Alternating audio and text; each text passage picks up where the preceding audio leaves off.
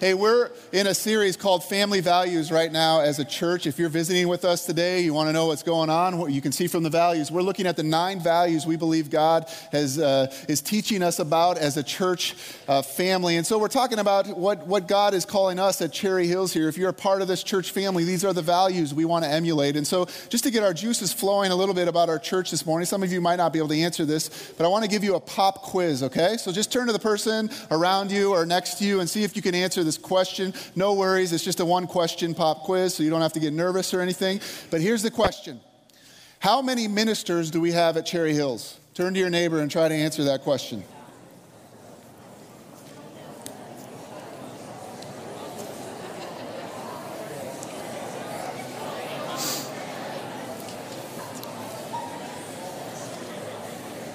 All right. How many of you said five? Seven? Six? Eight? What if I told you the answer is somewhere around 1,400? Yes, yes, good job, Gil. At least that's how it's supposed to be. That is how God designed his church to be. But of course, that's not how it has always been, is it? We still have to get used to that. I know I've shared with you before, I grew up as a pastor's kid, and I grew up in an era where my dad was essentially super pastor. Like he was expected to do everything. And I'll, I'll read you the list. He mowed the lawn of our church, he set up the church, he preached three times a week, he cleaned the bathrooms, he printed the bulletins, he visited everyone who was sick. And then, of course, he was also, on top of all those things, expected to be a husband and a father uh, to three children. And the truth is, my dad, the church, and our family suffered as a result of that. I grew up in a time in the church's history where it basically functioned like this the priest or the pastor was expected to do everything, and the people in the church were expected to simply come, yeah, you better give your money, but receive. You know, that was the role of the people. We just receive the ministry done by the professionals.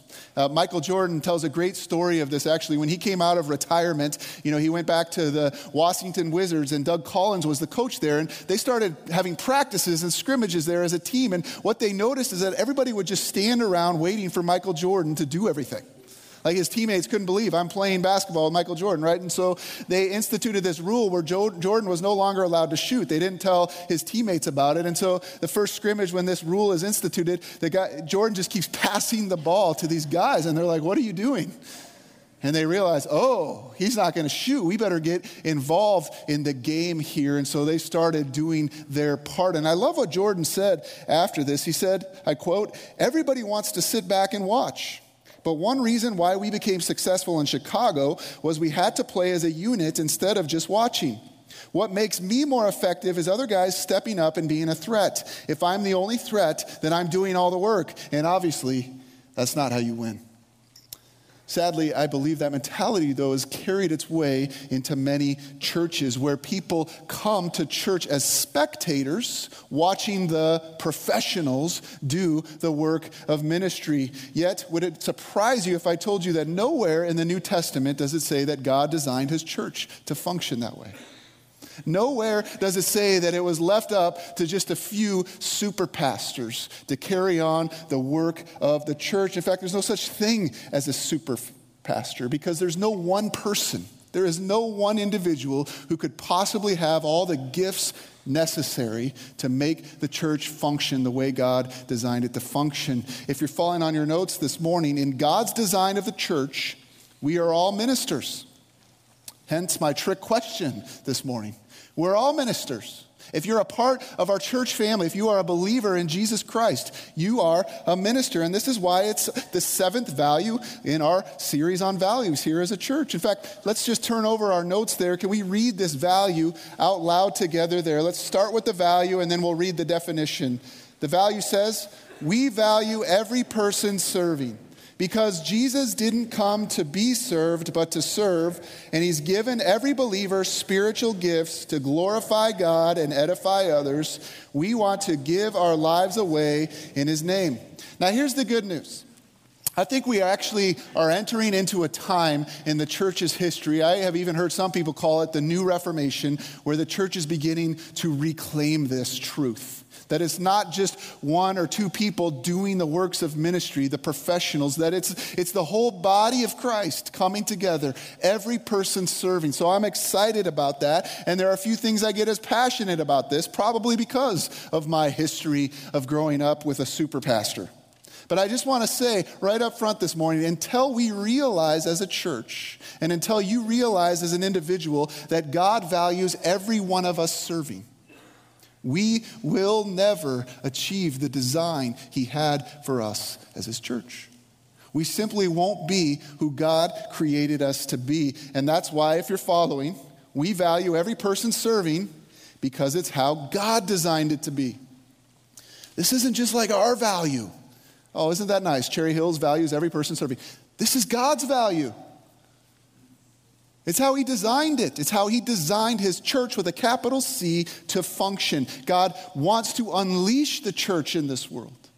He wants it to take ground in this world for the kingdom, and yet that won't happen until we realize is only once every person is serving can we achieve God's goal and purpose for us? So let's unpack this idea of every person being a minister a little bit. This might have been new news to you. I'm a minister, I'm a priest. What are you talking about? So let's do a little background here, a little context. If you have a Bible with you this morning, would you take it and turn it to Acts chapter 2? If you're just getting used to where things are in your Bible, Acts is about four fifths of the way back. It's in the New Testament. We are looking at chapter 2. And if you didn't bring a Bible with you this morning, that's okay. We always provide some in the seat in front of you there or behind you if you're in the front row.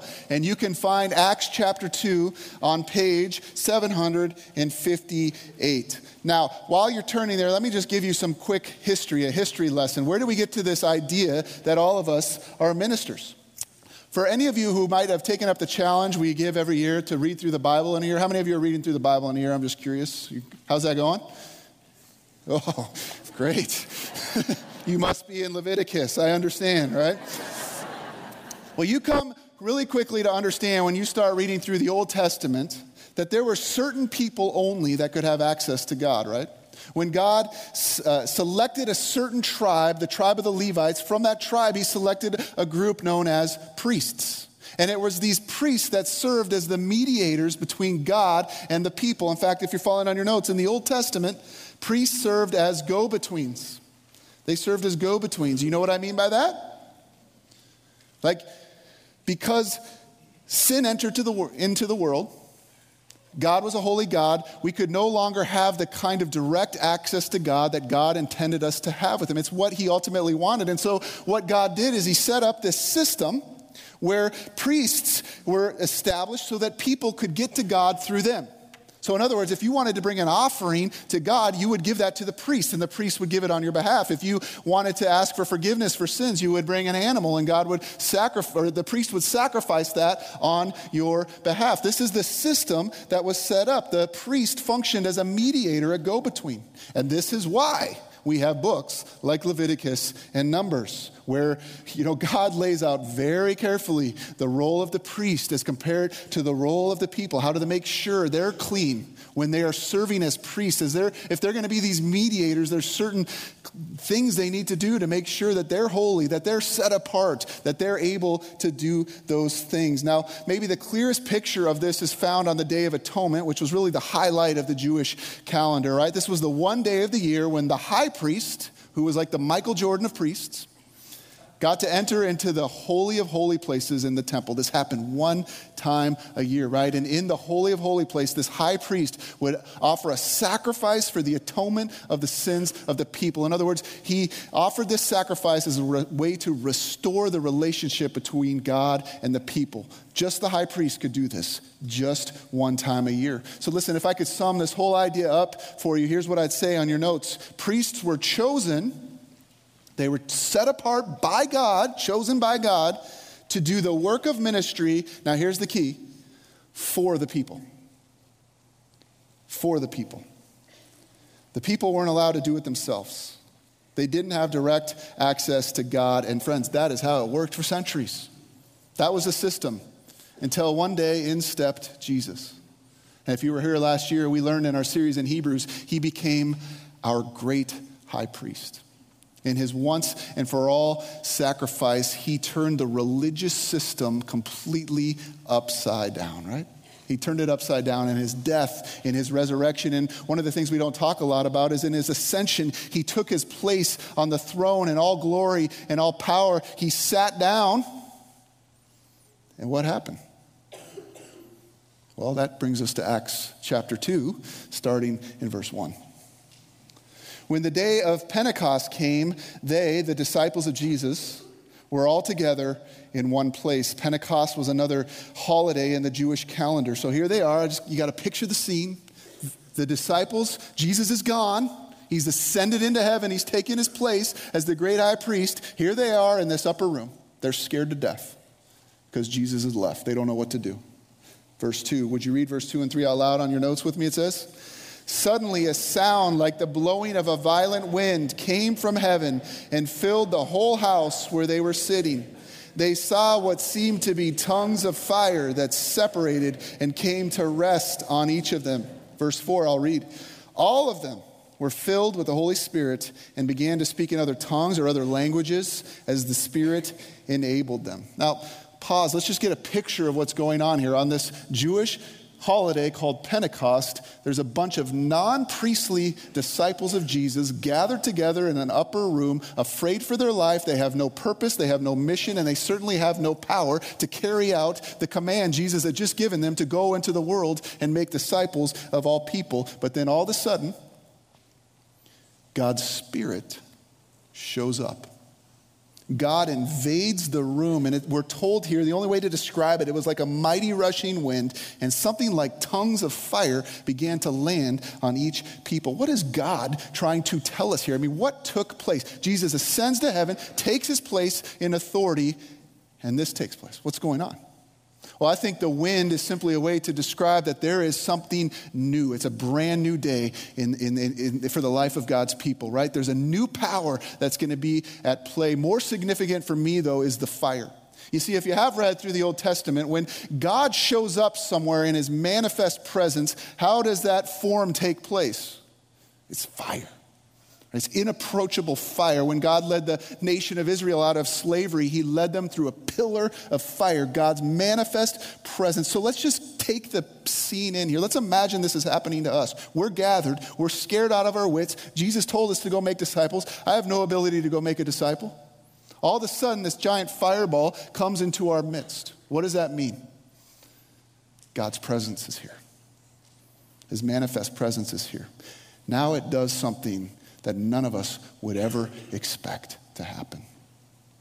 It separates, and a little bit of the fire lands on every one of our heads. One of our heads. Now, I can't emphasize enough what that means. This means that every person, not just the priests, every person who is a disciple of Jesus Christ gets full access to God's presence and power. If the fire in the Old Testament represented God's manifest glory, what do you think it means here? It means it's not just going to be localized to one place anymore. The fire didn't rest on Peter's head, just Peter. It didn't just go to James's head. What did it do? It separated and went to everybody. Everybody got a part of the flame. So that means if this happened today, my flame would not be bigger than yours. Jeff's flame would not be bigger than yours. This story is so significant for two reasons. Number one, in Jesus, we now all have direct access to God. If you're following, in Jesus, we now all have direct access to God. Good news, huh? You don't have to go through me to have a relationship with God. You don't have to go through a priest. You can come directly to the throne of God in all confidence, and He will pour out His mercy and grace. We don't need a go between anymore. No longer it's just a select few empowered to do the work of ministry. We all have direct access to God. Second, second important thing here, if you're following that, is in Jesus, we now all possess the full measure of God's Spirit.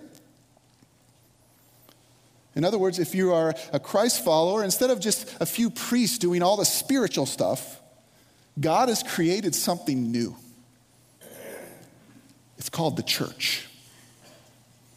It's called the church, and each of us, as a part of the church, have the full measure of God's power, the full measure of God's spirit. You know, when I first got here, one of my pet peeves, I've been here for about 12 years now, and I used to play on the church's softball team. I still play with some guys. I play basketball. You know, before we would play, we would always pray, right? Help us to have good attitudes. Now, the joke was who has to do the prayer? The pastor, right? And so I would get on the guys, like, listen, you don't need me to pray every time we play a softball game. You've got the full flame. You got the same flame I do. So why don't you pray? And now they, now they make me pray every time just because they know that it actually uh, bugs me. Uh, but that's the key, friends. We've all been given direct access to God, and we've all been given the full measure of God's Spirit if we are in Christ. Okay? And He created this new thing, which is what we are, called the church. Now, to understand how God designed us now to function, I mean, that's, that's why we're all ministers. Now, how should we function that way? I want you to turn to 1 Corinthians 12. This is really the main text I wanted to focus on with you this morning. So, if you're in Acts, just start turning to the right. You'll get to Romans, and 1 Corinthians is right after uh, the book of Acts. We're looking at chapter 12, and if you have the black Bible that you're using, you can find this on page 799. How did God design this church full of ministers to function? How did He design us to function? 1 Corinthians 12, verse 12. Just as a body, though one, has many parts, but all its many parts form one body, so it is with Christ. So, kind of cool here. Paul is using an analogy to describe the church. What's the analogy? A human body. If you're following on your notes, Paul uses the human body to describe the church's design. And he says, in a human body, you know this, you've got one.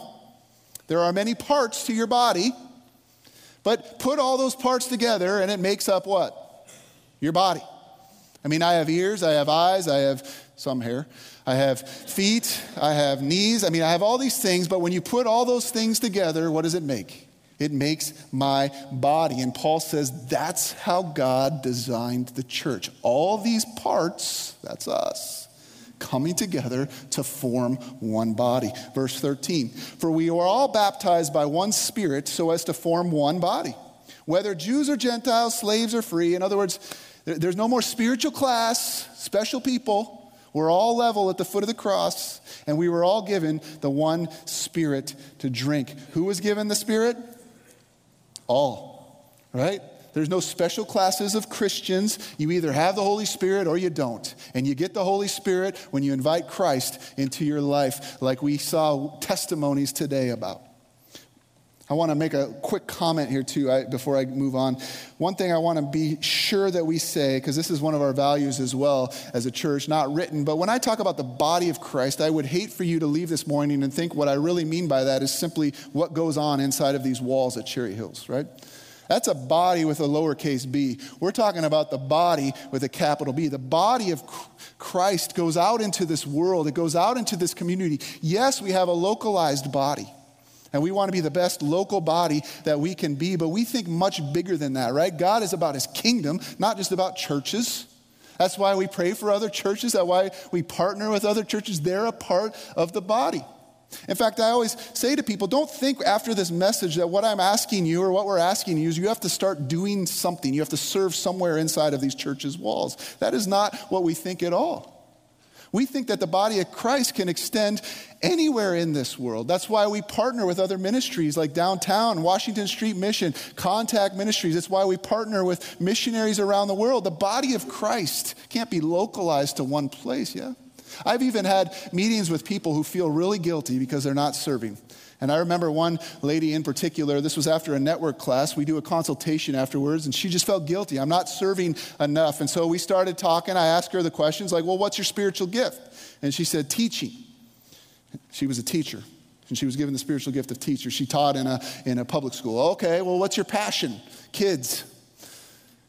Uh, okay. And what are you doing?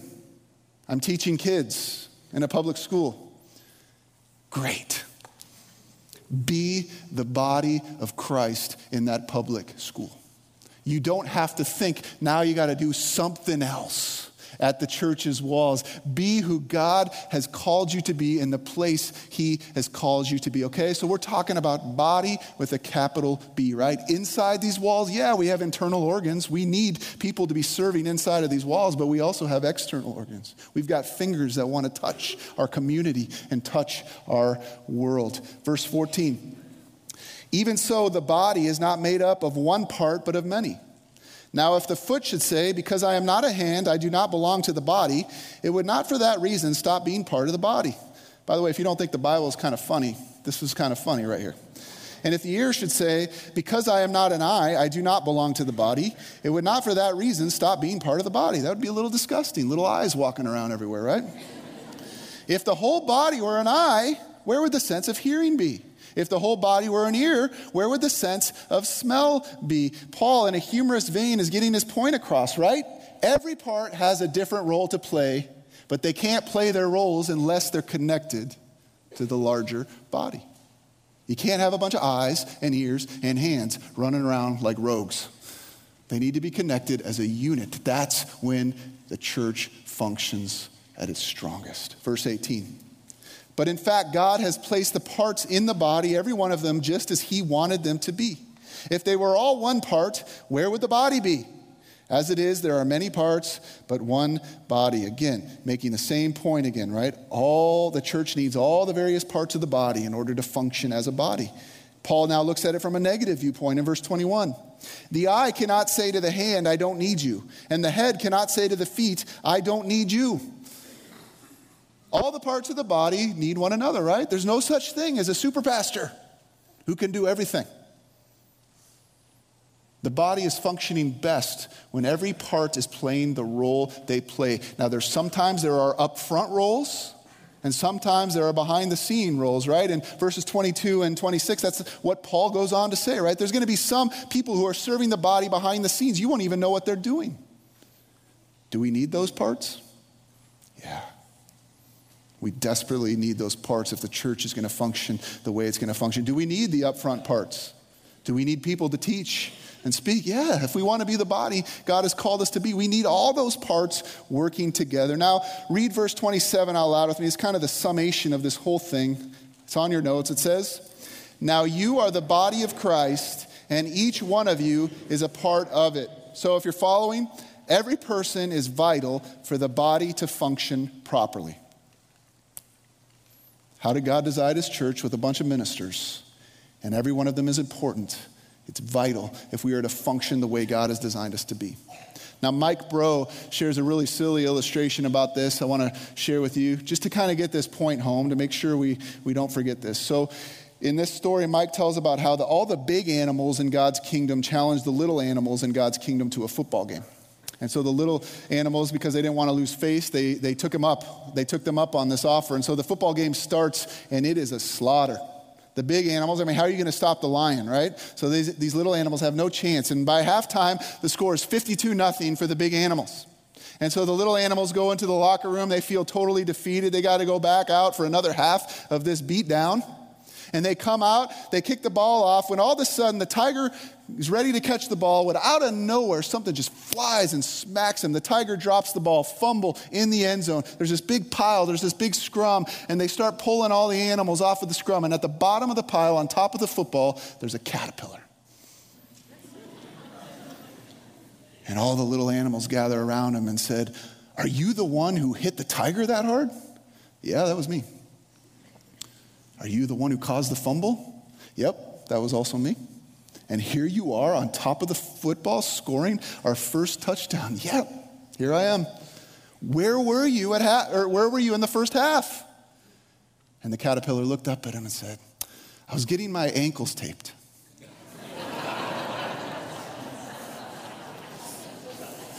if you don't get it, ask your neighbor, because I see some of you like, oh. Now, listen, the whole point of that, there is a point.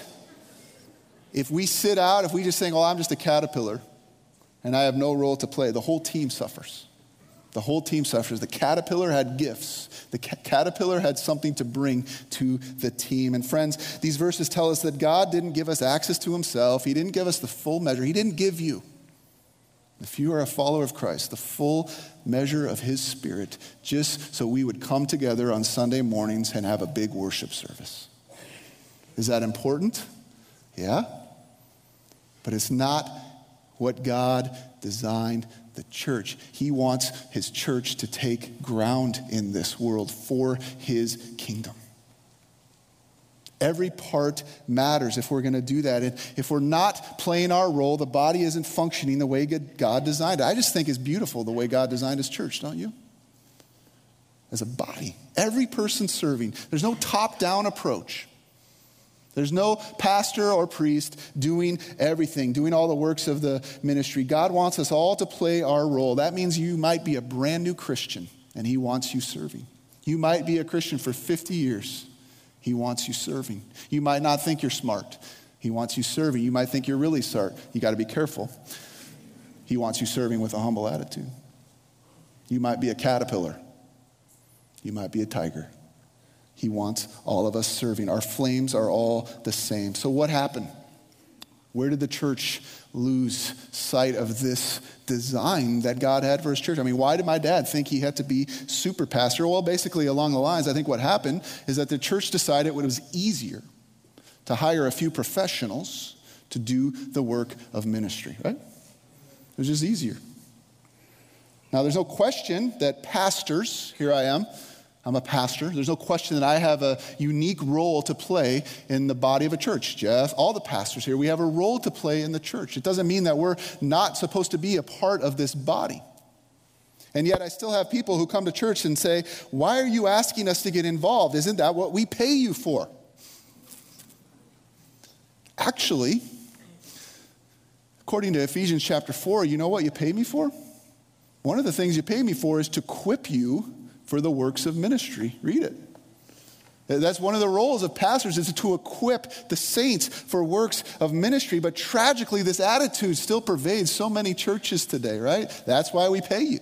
And the result of this is that pastors burn out at an alarming rate. Did you know it's one of the most burned out professions in the United States? And sadder than that, even to me, is that so many people sit in churches week after week after week and they feel unfulfilled. They're like, this is it. This is what God designed for me to come to a worship service for an hour on Sunday. There's got to be more. Well, there is. There's a whole lot more. There's a whole lot more. The best illustration I've ever heard of this, uh, you all know what this is? It's a sponge. What does a sponge do? Soaks up water, it cleans, right? It's supposed to clean things. So, what would happen if I were to put this sponge in a bowl of water right now and leave it there for an hour? What would it do? It would saturate with water, right? It would fill up with water. How long do you think that would take? Not too long. Now, if I left it there for two hours, would more water enter into it? Three? Four? Okay, now I think this is a perfect picture of how so many people are viewing the church today.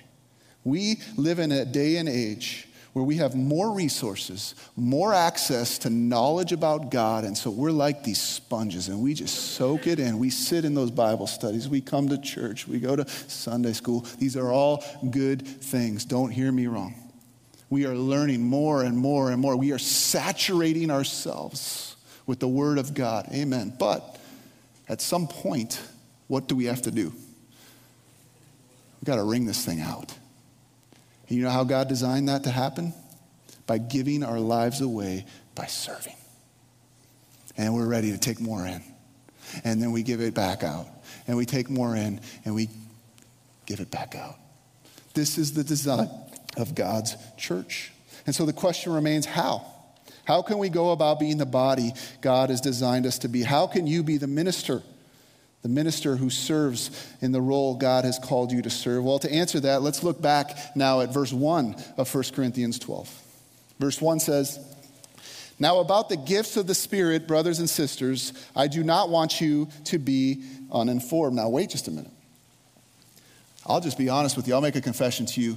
I had never heard growing up in church. I grew up in church my whole life. I'd never heard of this thing Paul just said that I shouldn't be uninformed about called the gifts of the Spirit. And I know for a fact there are many of you this morning, this might be the first time you ever heard of such a thing. There are gifts of the Spirit. What? What does that mean? Now, when I was at church, I heard often about the need for volunteers to fill slots. But I'd never heard that God had given me a unique gift or unique gifts that He wanted me to serve the body of Christ with. But Paul commands us here don't be uninformed about this. The word is actually don't be ignorant about these things. Look down at verse 4. It says, There are different kinds of gifts, but the same Spirit distributes them. There are different kinds of service, but the same Lord. There are different kinds of working, but in all of them and in every one, it is the same God at work. And now read verse 7 out loud with me on your notes. It says, Now to each one, the manifestation of the Spirit is given for the common good. In other words, spiritual gifts are given to each who? Believer. And now Paul is going to go on and talk about some of the examples of the gifts that God gives. We know for a fact this is not an exhaustive list. I want to read uh, some of these together just to get you an idea of what we're talking about. But there's other places in Scripture that talk about other gifts. So this isn't like the list, these are some of the gifts. To one, there is given through the Spirit a message of wisdom, the gift of wisdom. To another, a message of knowledge, the gift of knowledge, by the same, by means of the same Spirit. To another, faith. Did you know that faith can be a, a gift? I know all of us profess faith in Christ if we are followers. What I'm talking about, though, have you met those people who have the spiritual gift of faith, right? They do not waver. They are confident in no matter what they are facing. That's a gift they've been given by God. Where was I? By the same Spirit. To another, gifts of healing by that one Spirit to another miraculous powers, to another prophecy, to another distinguishing between spirits or discernment, to another speaking in different kinds of tongues or languages, and to another to interpret those. All these are the work of one and the same Spirit. And he distributes them to each one just as he determines. Now, there is a lot going on in those verses right now. We don't have time to unpack all of that, but if you'd like to unpack them, join us for Network. It starts on Wednesday, February 18th. That's my plug uh, for you. What I do want to do, though, is talk about the big picture. What is Paul, what is God's word uh, saying here overall? And I think it's really three things. The first thing, here's a question To whom does Paul say the spiritual gifts are given? Number one, who, who are the gifts given to? What does it say? To each one. Can you just circle that on your message notes there? I think I have that verse. Just circle to each one. To each one, to each who, if you're following. Every Christian has been given unique spiritual gifts, or at least one gift. Now, I could preach on this. I know this from experience. I could preach on that one point for the next 45 minutes, and there would still be someone, a genuine follower of Christ, who would walk out of this room this morning and go, oh, I didn't get one. I don't know how else to say this, but the each in each one includes the person sitting in your seat. It means you. If, if you've given your life over to Christ, if you're his disciple, you've been given at least one spiritual gift, one supernatural talent that God, when you allow him to, will infuse it with power. You've been given the flame. You've been given the full flame of God's power. Friends, I can't tell you how important it is for you to believe that. And not only to believe it, but begin to learn about that gift and to develop that gift and to sharpen that gift and to use that gift. To use that gift. This is why, again, we do offer network. If you've never heard of this stuff, take the class, sign up after the service. Second thing I want you to notice is the source of these gifts. And I know this is sort of like a duh, but according to verse 11, where do these gifts come from? Where do the spiritual gifts come from? From the Holy Spirit. If you're following, the Holy Spirit is the source of our gifts. Now, why take time to make sure we get this? Why am I telling you this, making sure we're doing this? Because it means there can be no pride at all in our gifts. I can't be puffed up because of the gifts I have because they weren't something I did. They were God's gift to me, and the same is for you. You can't have pride because of the gifts God has given you. Did you know in Greek, the word for gifts here is the same root word as the word grace? How cool is that? These gifts are God's grace to us. And so when we refuse to use them, when we refuse to develop them and learn about them and put them to use for the body of Christ, we are essentially saying no thanks to God's grace. They're not earned, they're given. Who are they given by? God's Spirit. And that leads us to the third thing we see in these verses, which is why. Why did God give us these gifts? Well, if you've taken network, you can probably say this in your sleep because we repeat this so much. But here it is if you're following on your notes.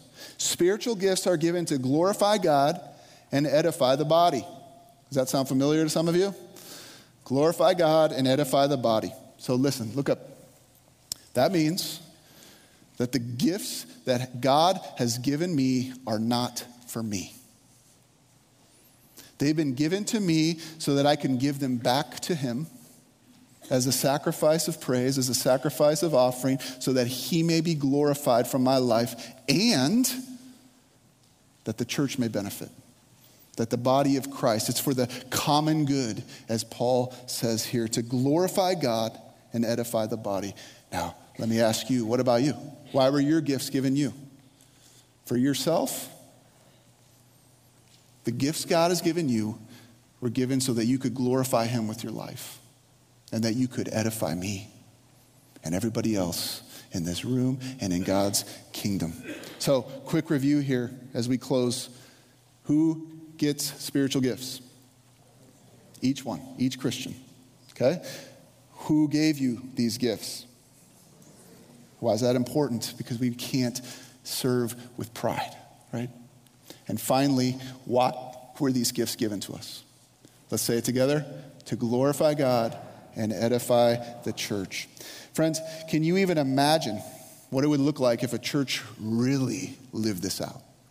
If there really was a community that believed with a sensey, healthy sense of humility that I am a person who has been equipped to serve. God has given me everything I need in order to serve the purposes He has for the body. I can glorify Him and edify the body with my life. Nothing would stop a church like that. Nothing. And isn't that what Jesus ultimately had in mind for us? That nothing could stop us. In Matthew 16, he would say these famous words to Peter. And I tell you, you are Peter, and on this rock I will build my what? And what about this church does Jesus say? He says, and the gates of hell shall not prevail against it. He has supernaturally empowered his church with his presence, with his power, a mighty rushing wind, the flames of God, so that nothing can stop us. Nothing can stop us when we take this seriously. Friends, we weren't redeemed just so we could stay in the upper room. We were redeemed with a special purpose, and each of you plays a part in us fulfilling that purpose. So, as we close, here's the question I'll leave with you Will I glorify God and edify the body by serving with my gifts? I know some of you like to put away notes, but can I close with a story that really struck me this week? I really think this brings this whole thing home. In World War II, in the spring of 1940, Hitler's panzer divisions were mopping up French troops and preparing for a siege of Great Britain. The Dutch had already surrendered, as had the Belgians. The British army was basically at this point stuck on the coast of France. Germany was coming. They had no chance. And so the Navy was starting to figure out a way how can we get all these troops out of here? Out of Dunkirk is where this took place. And they realized they only had enough room in their ships for about 17,000 men, and yet there were hundreds of thousands of British troops stuck here. And so the parliament began to prepare for the worst. I mean, this was going to be some heavy, heavy casualties. They just simply weren't able to get everyone off. They weren't going to be able to rescue all the troops. But then all of a sudden, one day, out of the fog into the harbor came a mishmash of different ships. There were tugboats, there were sailboats. Uh, in fact, one of the boats, just so you know, I'm not making this up, was America's Cup Challenger Endeavour, manned by civilian sailors. All these different ships and these boats, these small boats, big boats, all these boats came to the rescue of these British soldiers, and they were able to rescue 338,000 men and return them to the shores of England. It was one of the most remarkable naval, naval operations in all of history. Listen, that's that's the picture God has for his church. There's some big ships, there's some little ships, but every ship is important in fulfilling the rescue mission God has given us as a church in this world. Amen? Let's pray. God, first of all, we simply recognize that you are great, that you are brilliant. What an idea. Thank you that we now, each of us, have full access to you and we have the full measure of your spirit and of your power at work in us. Help us to be a church. Help us to be the body with a capital B that takes seriously, that doesn't stay uninformed about the gifts you've given us,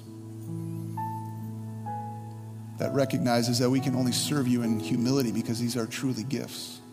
And Lord, mostly let us be a church that glorifies you and edifies one another because that's the way you designed it to be. We pray this with hope and expectation in Jesus' great name.